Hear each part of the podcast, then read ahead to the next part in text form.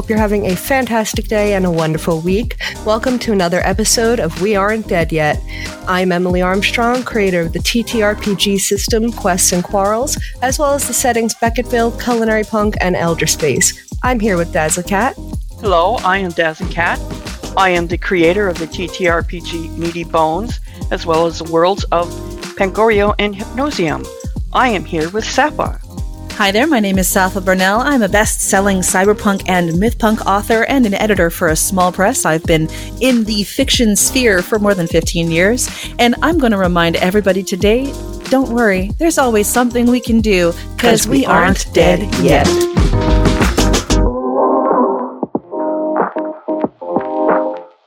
Hot scoop! Literary prize is given to somebody who used Chat GPT. This just in hot news an award ceremony for one of Japan's most prestigious literary prizes uh, went to Rie Kudan, the novelist behind the Tokyo Tower of Sympathy, who then admitted she used ChatGPT. Not just ChatGPT for working out some things in the outline and the research, but she quoted verbatim the sentences generated by AI. I am shook. Yeah, she said, quote, I made active use of generative AI like ChatGPT in writing this book, unquote. And then further said, quote, I would say about 5% of the book quoted verbatim the sentences generated by AI, unquote. On one hand, I'm really glad that she copped to it. Like, that's the thing I think that needs to happen with AI. You know, whether you're going to use it or not, you need to let people know like i think that's the biggest thing. I think the biggest problem in literature and the arts right now is is twofold.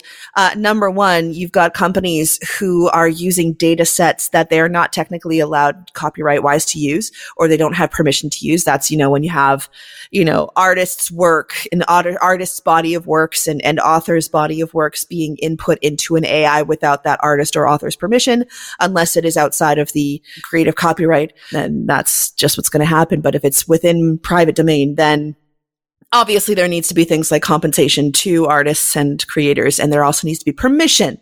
That's the number one issue. Boom, there you go. We could talk about that another time in ad nauseum length. Number two, if you use AI, you need to cop to it. You need to say you used it because the biggest issue is going to be when people use AI and then hide it. Yeah, I don't hide that I like to use AI early in the process when I'm creating things just to kind of use as a sounding board with some ideas, but nothing will make it from from any AI into a final product now. Like I with with my art in 2023, I made a very clear post. I had a article all about how I create art, but I was very open about how that whole process was. I was clear that it did use AI in the process, but I've since now in 2024 um, going forward without AI in the art process. But it should be without saying that it should not make it into your published literature. Yeah, you know, if you want to use something like, you know, ChatGPT or Perplexity, uh, Perplexity AI, AI is, is one where it lists its sources you know, if you want to use that for research, I mean, obviously you have to remember that AI are fallible. They are not perfect and that you always have to double check your research anyway. But if you type in, oh man, you know, what are some things that happened in 1924 that I could add into a novel? And it gives you a list of things that you can then investigate. I'm totally okay with that. I have no issue with the use of AI as that kind of small part of the larger picture, but you damn well better be writing your own prose. You know, if you're using it for an outline, that's one thing. If you are using it as a research tool, you definitely need to check to make sure that it's accurate, you know, because it might not be. It's only got access to what it's learned there's a good chance it's not going to be, especially because stuff like if you're using free ChatGPT, it's not up to date. So you really need to check your sources and you need to be checking with real people and running your work by real people just to make sure that you're not doing anything too wild, you know? or just not doing anything too pedantic either because, you know, it is as it is as it is. It is a collection of data that uses algorithms to find the median line.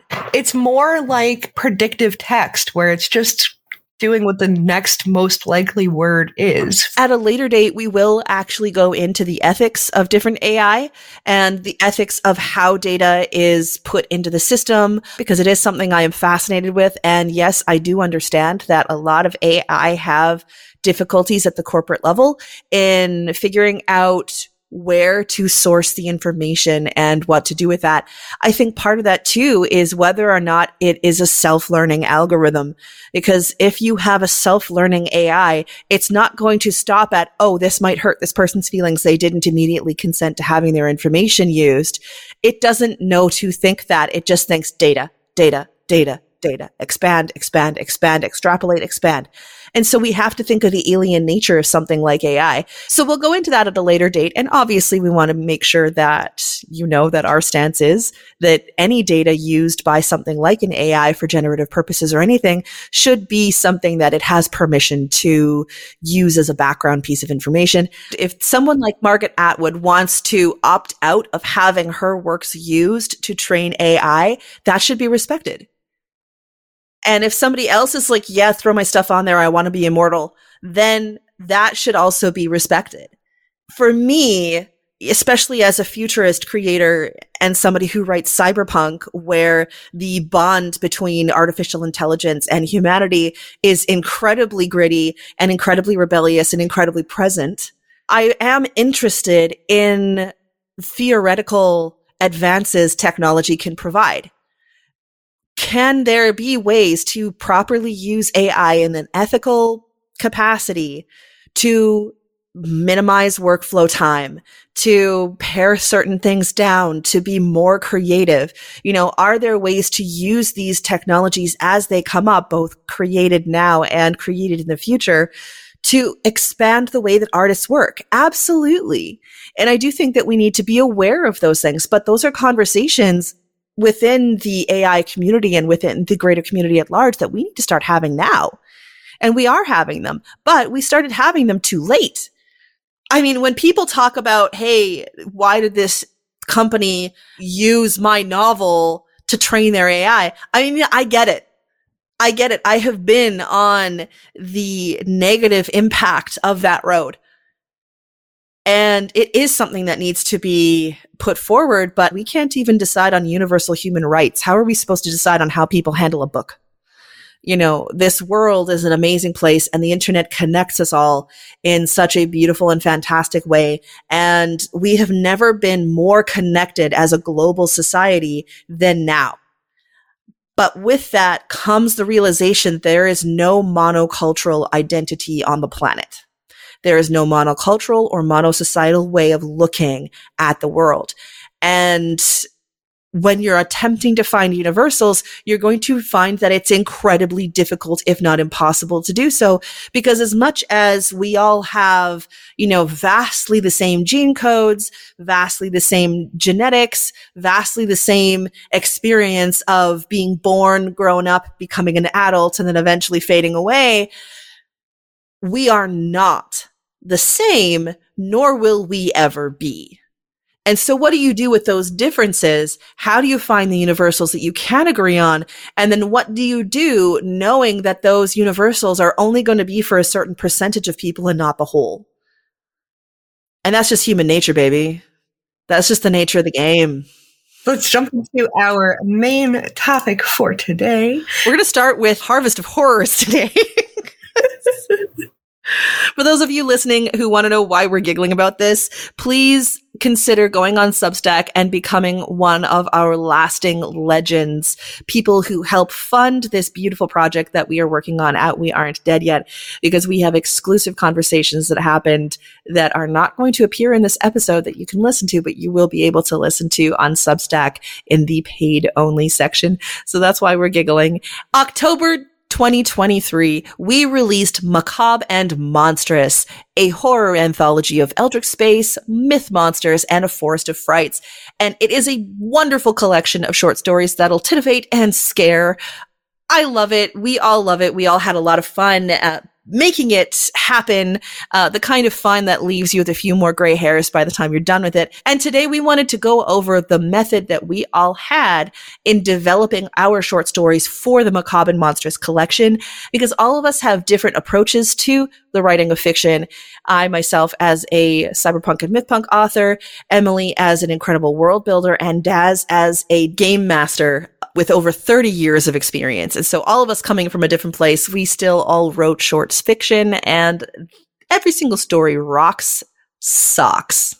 So you have a TTRPG world build that is a tabletop role-playing game world build and you want to write stories in it.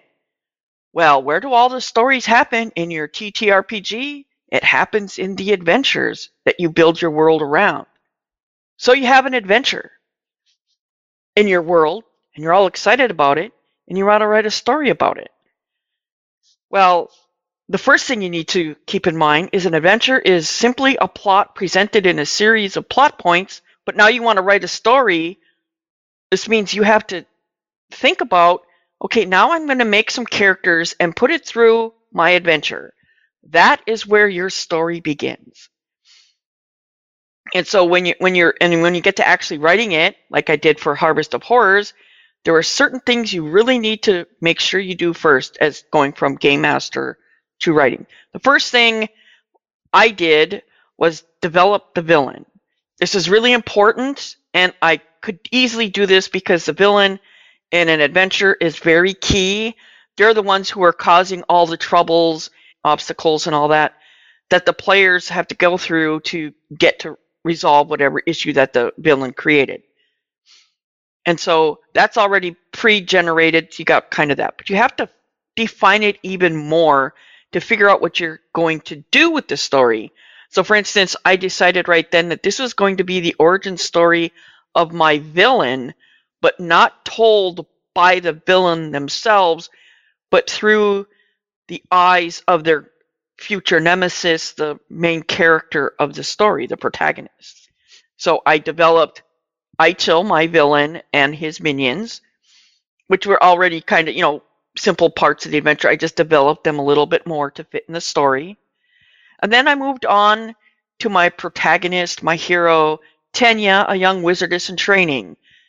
I needed her to be that developed because she's going to be the nemesis but she has to start somewhere. I further created other characters and things in the story that aren't directly related to Eichel and his machinations that he's doing, simply to develop her reason for being in a place and difficulties when she finally gets to face off against Eichel. So the character of Myra with Tenya, you know, I remember when we were doing Harvest of Horrors, the question was, who's the main character? Is it Tenya or is it Myra? Because um, Aunt Myra was fantastic too. Like, holy crap. I deliberately took Myra as the mentor character in the hero's journey to put in here for the young Tenya. So she's helping to cultivate Tenya into the more sophisticated wizardess, giving her the courage to, in the future, do future things. But that was her point. Tenya is young. She looks up to this aunt, and in this moment, she's becoming more adult herself and facing dilemmas, and she has Myra there with her. Myra was our Aunt Yoda. Aunt Yoda, yeah. She was basically Lwaxana Troi meets Aunt Yoda. You know, it was fantastic. And I say that as the person who's currently uh, narrating the audiobooks, and my Aunt Myra voice is just, well, you know, it's, oh heavens, it's it's it's it's Lwaxana Troi. You know, like all of a sudden you've got Majel Roddenberry doing something, and, and this is just oh my goodness, I gotta make the buns. All right, let's keep going now. Like I love Aunt Myra. Like I love that character. I love her bombasticism. I also love her homeliness because it's a homemaker after she spent, you know, 25 years going out there adventuring. We're definitely going to need a uh, mini series of prequels for Aunt Myra. Please let me voice Aunt Myra as a young Myra who's going around attempting to like slaughter MacGuffins and save princesses and get magic swords. and after creating all these interesting characters and things to, to embellish Tenya's uh, backstory and and really flesh her out a little, then I just took Tenya with her perspective through all the points of the adventure that I had made. And so therefore the the adventure was tailored to the character just like the game master tailors their adventures to their players because all your players have characters with backstories and your job as a as a GM is to try to get them immersed into the world by matching their backstories into the, the adventures they have along the way. In this particular case, it was Tenya's backstory meshing in, and so I changed the flavor of some of the plot points. The essentials happened, but in a flavor that was uh, geared towards Tenya, since this was basically her RPG experience rather than a whole party of four. When you're playing a TTRPG, you're generally going to have around four people that are going on the adventure with you. But that's not always the case when you're bringing it over into a short story because having four main characters in a short story, I won't say it's impossible because I'm sure people have done it, but it would be very difficult. Speaking as an editor, who spent more than 10 years in the slush pile looking almost exclusively at short fiction, I can tell you the sheer amount of times where I've seen more than one main character in a story actually succeed. I can count on two fingers. Mm-hmm. I highly suggest that even if you are bringing a adventure and boiling it down into a short story, that you try to arrange for it to be not a full party that's just going to be too overwhelming for a short story. I think what Daz did, where it's really the one main character and then you've got this other kind of side character working as a mentor, totally works. Totally. But having a full party go through it for a short story is going to be way, way overwhelming. yeah, because you only have to concentrate so far on certain characters within a short story. And you know, I did a workshop called Asset Economy on short fiction. It is available on my Ko-fi, my Substack, and also on my website, Sapha Burnell. Uh, shout out if you want me to do that uh, workshop again. Uh, you can go on Sapha Burnell and get more information on that. Uh, but the point of short fiction is that it's got an economy of narrative an economy of narrative, economy of setting. It's got an economy of character because you only have so many words you are working with, you know, a fairly short amount of words and something like Harvest of Horrors, it's a novelette. It is getting to be something that you can have a little bit of complexity to, but not a ton because you're going to dilute it. It's like, okay, I poured myself a beautiful glass of Okanagan Valley 2019 red wine. You know, it's got Cab Franc, it's got Malbec, it's got Cabernet Sauvignon. If you start using 17 other grapes in there, it's going to muddle the blend. And then if you take that beautiful glass of red wine that you have distilled down, that you have brought down into this wonderful elixir where people are able to just kind of concentrate on two or three or four things, pour in a bunch of sparkling water, all of a sudden you've lost it. You've lost the plot. You're not going to be able to concentrate enough. Your, your readers are not going to be able to attach to as many things because it's too complex that's not to say that readers are somehow dumb or stupid. That's not what I'm talking about. What I'm talking about is that a reader wants to know who they're supposed to be rooting for. And when you start adding in too many characters and too much complexity within something like a short story, then you're going to lose them because they're just going to be like, well, I, I could go over here. I could go over there. I could, you've shot yourself in the foot for not distilling down to the essence of the fiction that you want to create. And so that's one thing I liked about Harvest of Horror. We concentrated very heavily on the experience of Tenya and Aunt Myra. And then were there some tangentials around? Yes, but they were more of background noise except for uh, the person who was a plot point who I'm not going to mention because spoilers, you need to read the book. Books2read.com. That's books2, number two, read.com slash macabre and monstrous. More information on we aren't dead yet.substack.com or vertimedia.ca slash waddy. Yeah. And I think if we had one more character that we needed to focus on in that, it would have completely thrown off the balance compl- in the story. Yay! Daz is like, woohoo! Well, I just remember when we were editing Harvest of Horrors, and it says, you know what? Eichel has this real visceral nature to him. Like the demon tree has the fact that I'm saying demon tree and then has any characterization at all is incredible. He has this vivaciousness to him. He has this villainy to him. He's got this full blooded character feel. And then that's when Daz informed me, TTRPG layman that I am. Well, yeah, obviously, as a game master, I obviously start with the villain. And it was just like, click. Why are you not writing these stories from the perspective of the villain? I want to see your short fiction from the perspective of the villains. I do. I want to see it because it's going to blow three quarters of fantasy literature out of the water. I think with TTRPG in general, you find that because the villain is almost the driving force behind the adventure most of the time, coming from TTRPG and going into a short story, writing from the point of the villain is such a cool concept. I would love to see some stuff from Daz in that vein. There might be some in the works. Not that I'm saying anything. oh man, no, I'm really gonna looking forward to that. Because I think that Daz's method of starting with the villain, it's such a game master thing.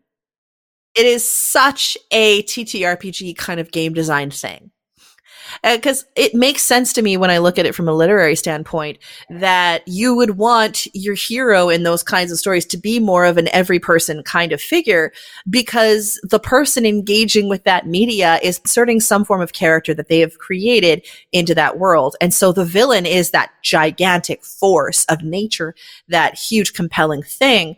And then everything else is happening because of what the characters do on their own in a literary standpoint, like if I was just telling somebody that has nothing to do with TTRPGs, is that the way that I would tell them to start figuring out their book or their story? Not necessarily because I would get them to start with the protagonist. I would get them to start with, you know, the thing that I say, and I said this in Asset Economy on the printable that you can purchase on Ko-fi and on SaphaBurnell.com. It's right on there in big, gigantic, bold letters. What do you want the reader to feel or realize by the end of the work? Start there. Start with what you want that reader to finish that story and go, wow, I just learned this, or wow, I just got entertained. Start there. And what do you need to do? What kind of character do you need to build? What kind of setting? What kind of plot do you need to get them there? if you are coming to this from TTRPGs, if you have a TTRPG world build and you want to develop short stories to get people interested in your setting, absolutely do the Daz method of starting with your villain and building an adventure point for point. It works. It's stable. It's sound. It's incredible. It's something you're probably more comfortable doing than somebody who just writes stories somebody who just writes stories as in literature, they're not going to have the same perspective when it comes to building a short story as somebody who's used to building campaigns, adventures, and one shots and TTRPGs. That's just the nature of the game. It's not that one is better than the other. They're both on equal ground. And if you are more comfortable going with the villain and then extrapolating out from there, that is fantastic. And I want to see your work. Come see my streams every Thursday at 1 to 4 p.m. Pacific Standard Time slash daylight time. To- but as I was saying, when it comes to developing short fiction outside of a TTRPG world build, eh, usually you want to start with what you want that reader to feel or inhabit or learn or just find out by the end of the story. Can I be honest here? Yeah, go for it. I have no, I still to this day have no idea what the heck that is in writing because I, my brain just doesn't see that. I will see it in my characters after I'm done. I will not see it or feel it during. Does that make Okay, yeah, no, that totally makes sense, Daz. And I think there's a lot of writers out there who feel the same way that you do. And so when I say that you need to know in a short story, when you're approaching a short story, now I'm not talking about a novel series, a serial, or something with a lot, you know, tens of thousands of words. I'm talking about a short story here, something under 10,000 words when you're going into short fiction, if you don't know why the story is going to exist, oftentimes what happens is that authors ramble. They end up going through seven different rabbit trails and finding another's plot line and picking up two different characters that are superfluous to the main point. And by the end of it, they will stumble upon some form of point that a reader will happen upon after the fact once it's published and then stick to and go, oh, wow, I really wish that this author would have been more clear on that. In a short story, a short story is one moment of time. It is one exchange. You should know when you're writing something that's 4,000 words, where are you going to take it? What is the main point? Because otherwise, what happens is you end up with these bloated stories that never get to the point soon enough and then end up being very clouded because there's multiple ways that you could interpret certain things and it's not heteroglossic specifically but it's just that there's multiple dropped storylines kind of set in the grass a little bit like fake stakes. When it comes to a novel series it's a little different. You can go the cerebral way of being like, what do I want readers to discover by the end of this novel? This is something that I do with the Judge of Mystic saga, where the whole point of the Judge of Mystic saga, the thing that I have to remember going into writing Book of Revels and Ginnungagap, which is where I'm at in the quartet, is that this is about a broken family that becomes whole again. That is what it's about. Otherwise, you have personally witnessed me over the period of a year and a half being confused, practically deranged, fighting myself, hating life because I kept losing the focus that this entire series of novels, this entire quartet is about finding family after a family is broken.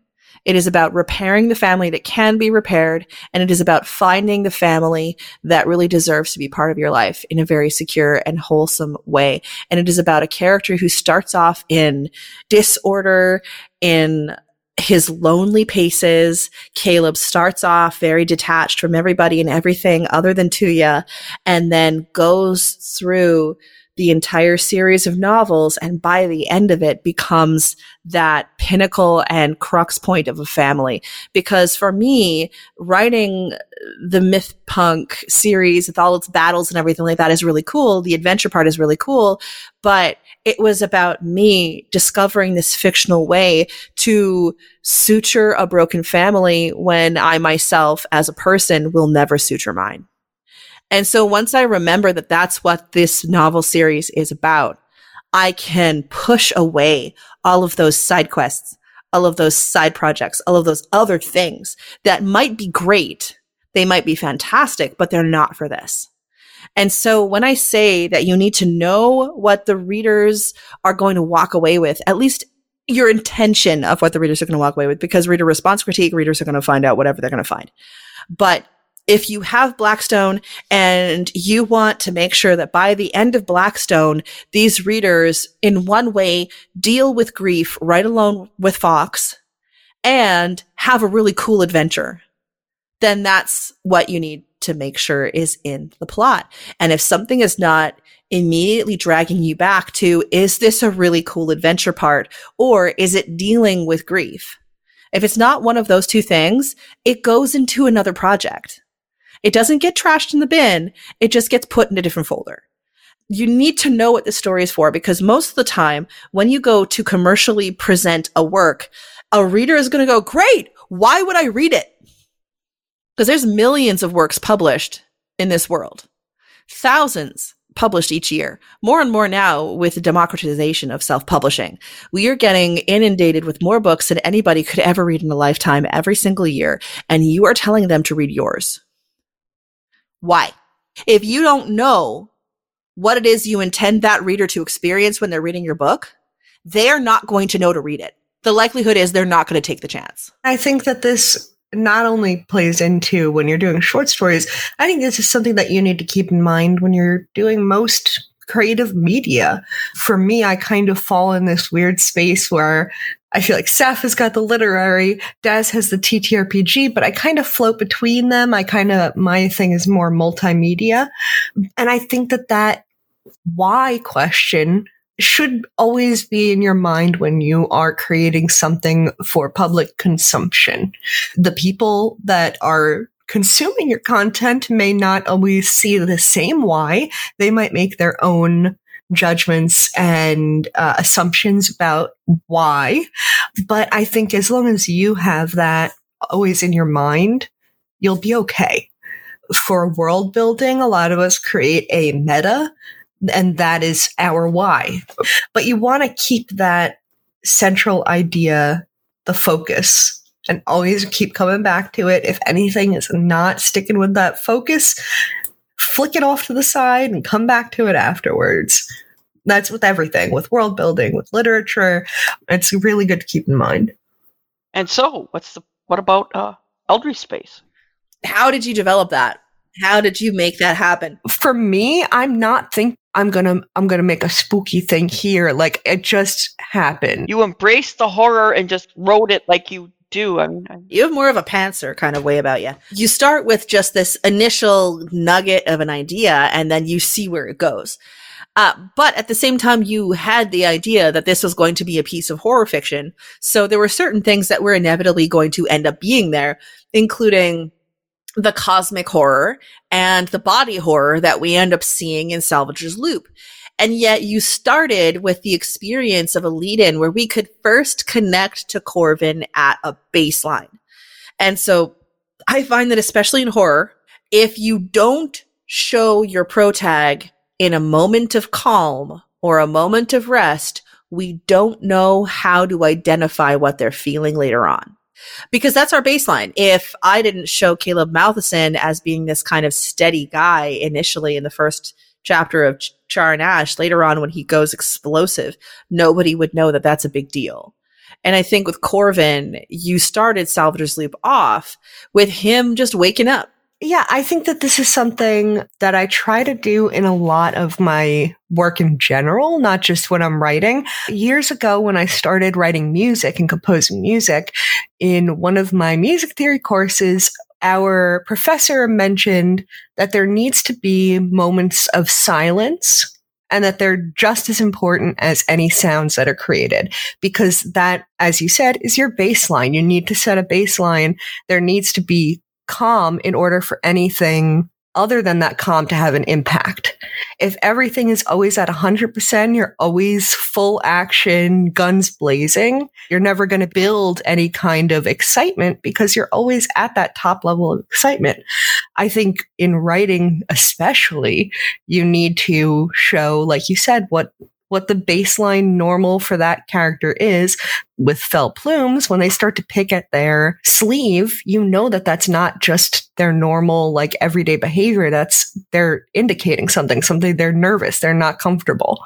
You need those those quiet moments and you need those in order to have something that really scares somebody and builds tension in any sort of way you really need to have those quieter character baseline moments that you can then kind of twist later and play with. And uh, those are important to building tension and creating any kind of spooky setting is putting people in their discomfort.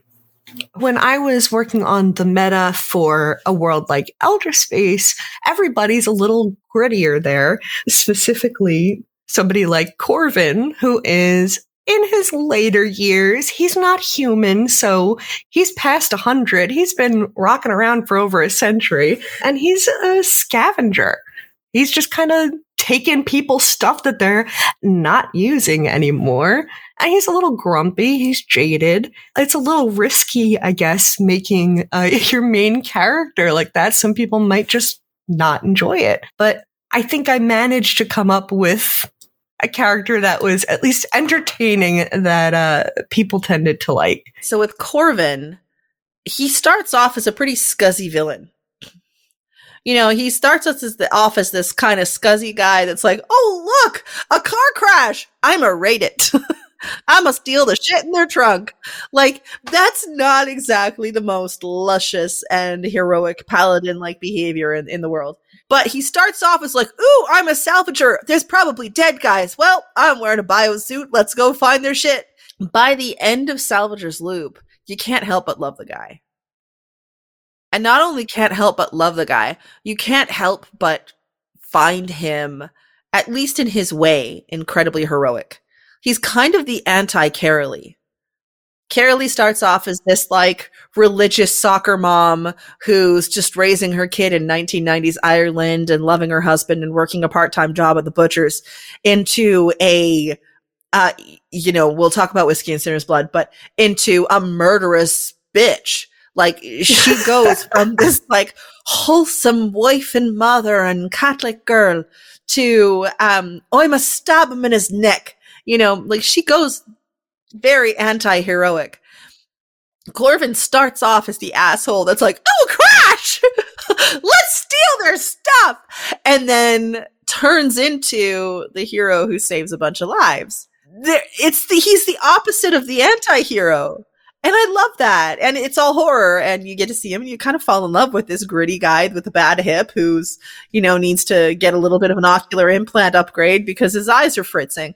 He's gritty he's been through it. He's been through the trenches and come out the other side. And I think the thing that sort of humanizes him a little is the fact that when you get to his initial motivations, it's something as simple as maybe I could spend the money on myself to make me a more comfortable chair. Maybe I could retire. He could have a meal that didn't come from a f- freeze dried package. Holy crow. You know, his desires and wants are so normal and so relatable that it makes it easier to see that he's just trying to make it out there. You know, and it's a bit scuzzy when he's like, oh, look, a crash. Let's steal their shit because they're dead. That's the way it is. And you can kind of understand that that's the way it is. It is a cold, hard, ceaselessly belligerent universe out there. And he wants some padding on his chair you fall in love with this character of Corvin, and yet it's in this setting, which is supremely cosmic horror and supremely body horror. And that's intense. And I think for me, when we look at something like the Lamia or Whiskey and Sinner's Blood, I have a different view of horror because for me, horror is relational. I'm talking more about the relation between characters who are on fairly equal, if not almost equal sitting. Going into something like La Lamia, yes, it is a monster story, you know. There's Caleb Matheson wounded, down for the count, and running away from the Lamia that is attempting to murder him on the streets. And yet, the true horror of the Lamia is not that there is this half woman, half snake, eternally lustful monster that wants to eat his spleen. That is one part of it, but that is only the surface level. The actual horror of that story is the fact that Caleb realizes how that monster was created, who created that monster, and what that means for himself and his daughters. Yeah, I think you take on more realistic horror even though it's using these fictional creatures and these mythical creatures, it's still a close to home kind of realistic horror. And that shakes people in a different way. Yeah, it, it, it's not cosmic. It's not going with, you know, kind of the instincts of humanity from the beginning of time. It is something relational. It is a man having to go home wounded and needing help. And his teenage daughter and his daughter in her early 20s are standing there. And he has to somehow deal with the fact that the mother of his teenager c- committed a cardinal sin and turned a needy woman in crisis into a monster for her own ends. And that comes with a particular kind of fear. What does he do? How does he raise his daughters how does he be that stalwart man when he's also very keenly aware that for the woman who turned into a Lamia, men failed her. Society failed her. She herself was in need and pleading for help and nobody listened. And so he has to own the fact that as a blonde haired, blue eyed white male within the society, he needs to figure out a way to be able to listen to these people when they need help.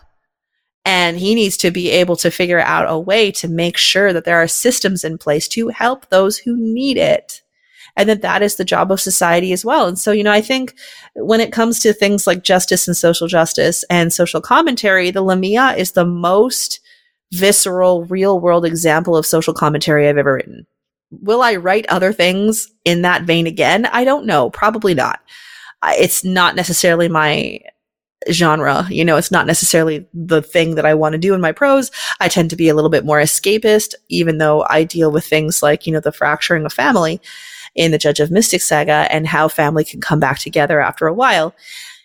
But the Lamia is a horror story about a monster that is trying to eviscerate him. It is a horror story about realizing that his ex is creating monsters just to get back at anybody she can. And it is also the thing that we ended the collection with because it ends on this really sweet moment of family coming together. You know, his oldest daughter basically helping him into bed after he's wounded and them talking together and having, you know, a moment of family connectiveness. And so it was important for us to end the collection on sort of a sweet moment on the dawn coming into morning. You know, it was important for us to end the collection with a little bit of a whew, you know, and some fun and some comedy and things like that, just to kind of leave people with a good taste in their mouths. But the Lamia was very interesting when it came to that kind of thing because I think I wrote the original script for the Lamia at a time where I realized I needed to apologize for starting a fantasy collection of stories based in Canada, uh, featuring a blonde hair, blue eyed white guy. And somehow I needed to make good and say he's not just a member of the patriarchy. He is also uh, an ally to every good thing in the world. Eventually he figures it out.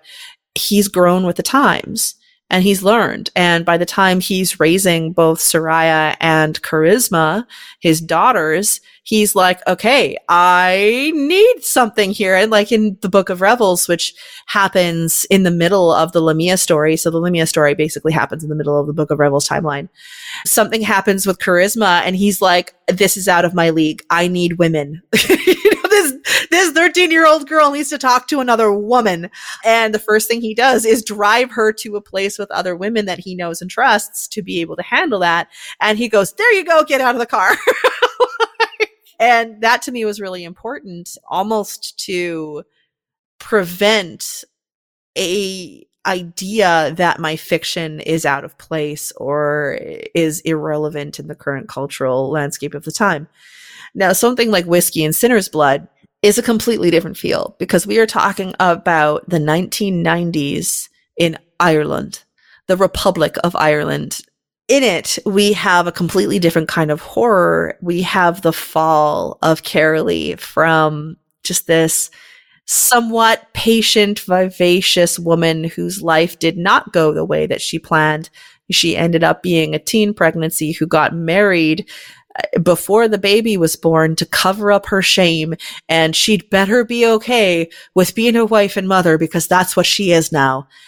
It's the story of her husband coming home when their child is 10 with a whiskey bottle going, Carolee, dear, I need you to sit down and listen to me. I, I did something. Oh my God and him finally admitting that he had the fairy queen fix their son. And now the fairy queen wants their son as payment. And what do you do? And so carolee's fall is one this idea of like well what's you know that tension of what's the fairy queen going to do with him? What's the fairy queen going to do with liam? What is going on here? Like what's happening? You know you've got that you know you've got carolee and her husband that are having a relationship that's not necessarily the best relationship in the world. And then you have the fall of what Carolee does with all of this information. And it was important for me when it came to Whiskey and Sinner's Blood to really show an almost Shakespearean level of anti heroic downfall. I wanted something more on the lines of Othello. I wanted something more on the lines of Macbeth. I wanted something more on the lines of Paradise Lost. I wanted to know by, by the end of the story, Carolee's fall was an actively participated event. It wasn't something passive that happened to her that she just kind of came across it was something that she was very actively involved with and that she made the decision herself to undergo. And to me, that's the horror. The horror of Whiskey and Sinner's Blood is that humanity, this unassuming mother of one, is somehow capable of the depravity and the depths that Carolee went to for her child. Yeah. And even though your situations, while they do go to these fantastic places, like with the Fairy Queen, that kind of situation at its core really happens to people. As somebody who consumes a lot of true crime as part of my, I say it's part of my horror research, but it really is. It's real world horrors, like in true crime stuff. That's really a big inspiration for a lot of things that I do. And it feels like it fits well into the realistic sort of horror that you see in Whiskey and Sinner's Blood.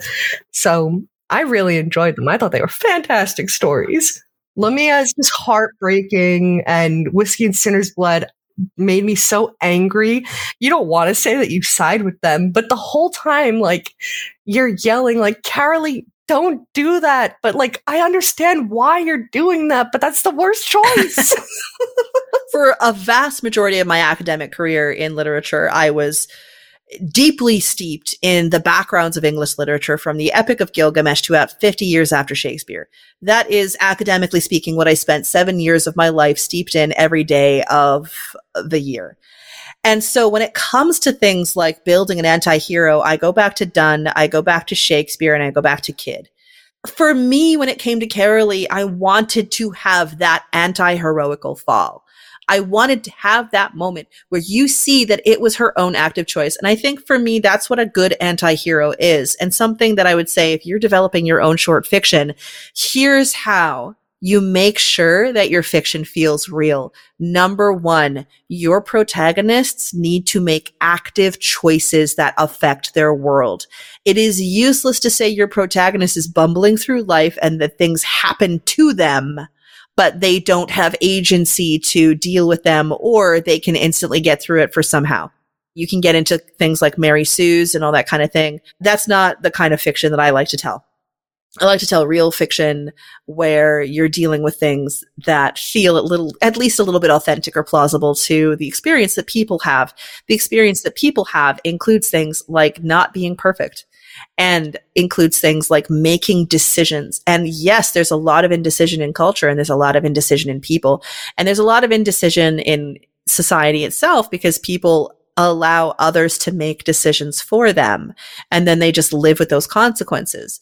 Is it wrong if I uh, say that I wasn't reading like, oh no, don't do that? I was like, oh yes, rise, villain, rise. and I was like, really, really eager for that moment when she made that that final story. I really was. I was really like, where is it? Where? There's going to be that kind of mutual excitement. Some people are going to be like, yes, Carolee, do the wrong thing. Rise, villain, go, bitch, go. And there's going to be people who are like, no, think of your child. think of your son. I had both of those feelings the whole time. You're like, Carolee, you have a son. You can still, there's time. You can still fix this. Don't do anything too stupid but you're also like, okay, but get the bigger knife. Like if you're gonna do this, yeah, you know, yeah, you exactly. can see it coming. Chekhov's gun happens right in the first couple scenes, and then we're dealing with what happens after that. I think for me too, there's a couple things about whiskey and sinner's blood. Number one, you know, I've talked about this before. It's the first story, other than the short story Rust, which was published in 2012 in Macromicrocosm Literary Journal.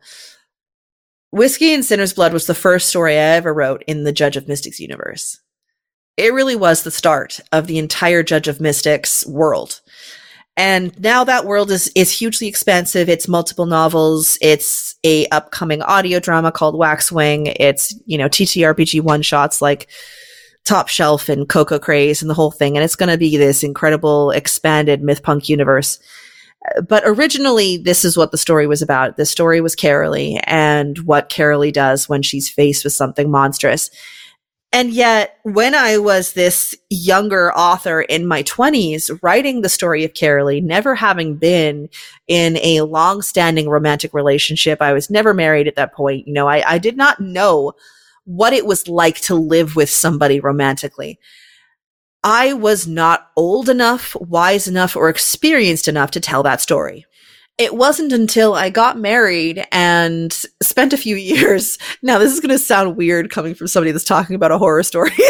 no, I was thinking. This, I know exactly what you're going to say. And I was thinking the same about Fell Plumes. I was like, I don't think Fell Plumes would have been as good if I wasn't married and had the experience of that relationship, all sides of the relationship and stuff. But continue. Yeah, it's really difficult to tell the day by day story of a relationship if you've never been in one. If you've never been in a long standing relationship, if you've never lived with your significant other, that's going to be an incredibly difficult mountain to climb. Not to say you can't climb it, just to say that it is intrinsically going to be incredibly more difficult to do because you have less authentic experience in life to draw from. And drawing from your life as a writer does not necessarily mean remembering conversations and writing them down word for word verbatim. It means that you've experienced that sense of what happens in Whiskey and Sinner's Blood, where Carolee is making dinner and she's trying to get the vegetables in the stew pot, and her husband walks in the door and he's got a bottle of whiskey and he's done his hair and he's brushed his teeth, and you know something's up. Okay, what is it? What is it? This is weird. You don't normally come in here with gifts and alcohol telling me to sit down and have a drink. What's going on? Oh no, nothing. Is, can't a man just, you know, can't a man just love his wife? Nope. What's going on? I know you. Like, what's happened? What did you do? That part of it, that fight between Colm and Carolee is now the bedrock of this novella. It is the bedrock. It is the foundation of Whiskey and Sinner's Blood. And I would never have been able to write it if I hadn't have had the experience of being married for five years.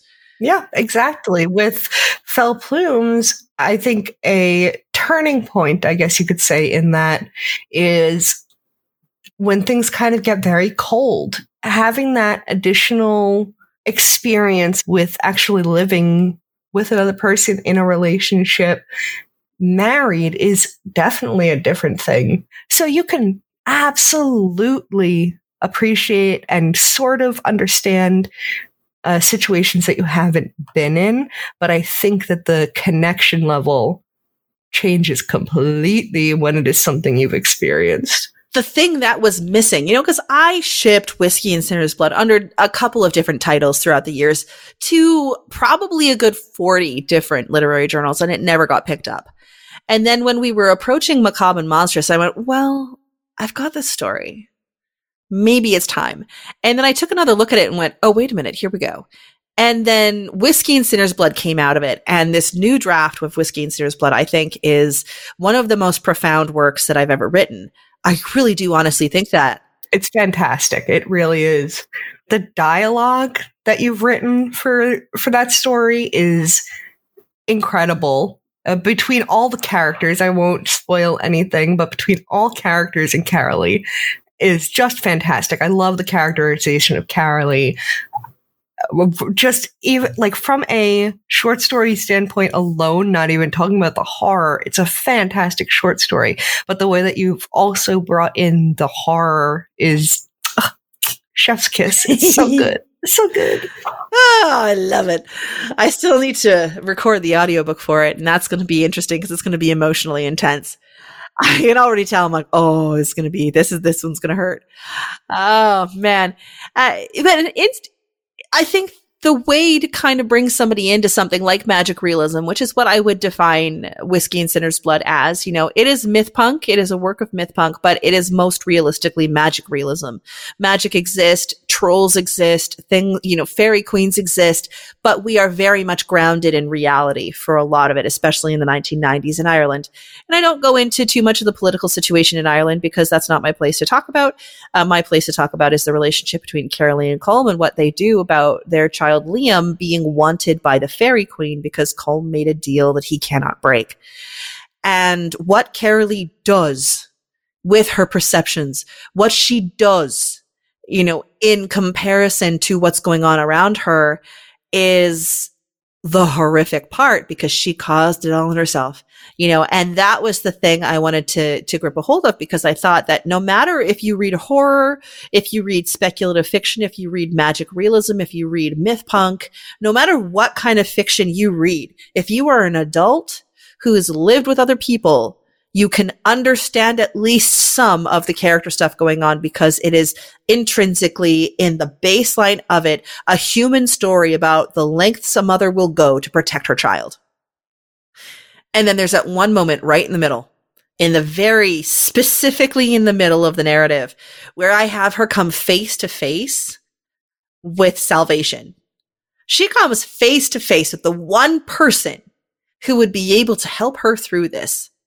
The one person that she could come clean to and make everything okay. She comes face to face with that person and then fuck you, get out of my way, time to go do my own thing. Like it's just that's the fall. The fall moment right there is that moment in time where she has been giving grace on a platter. She has been giving compassion and mercy on a platter.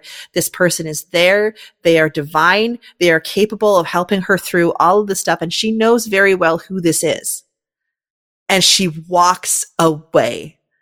And the best anti-heroes in all of literature are ones like King Lear, they're ones like Macbeth, they're ones like Satan in Paradise Lost who do these things to themselves and then suffer the consequences. And we see Carolee suffering the consequences of Whiskey and Sinner's Blood in the entirety of the Judge of Mystic Saga quartet. She's in Char and Ash, she's in Son of Abel, she's in Book of Revels, she's in Ginnungagap, she's in the entire series. And for most people reading my work, they're probably going to start with something like Char and Ash. And so they will see her in 2017 after she's already spent 20 years dealing with the repercussions of her actions. And yet here we are at Whiskies and Sinner's Blood. And this is her origin point. This is her origin story. And this is how we find out that she's really good with knives.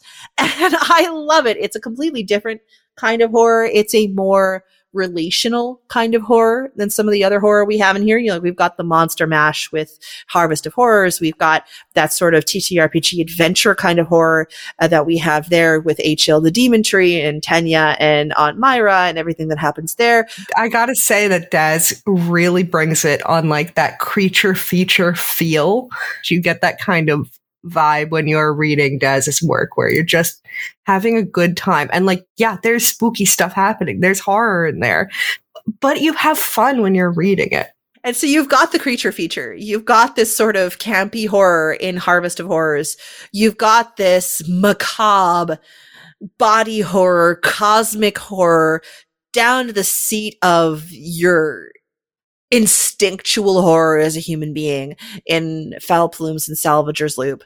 And then you have this really relational sort of human anti-hero fallen from grace horror that you get in Whiskey and Sinner's Blood. And I'm so glad that the collection of Macabre and Monstrous had these different kinds of horror because horror is not, you know, one thing we could do a whole episode on just genres of horror. I'm sure come back around Halloween and I'm sure that we will have spoken about genres of horror, how to write horror. Uh, we could go into a whole shebang about horror. Uh, but we'll keep that for Halloween.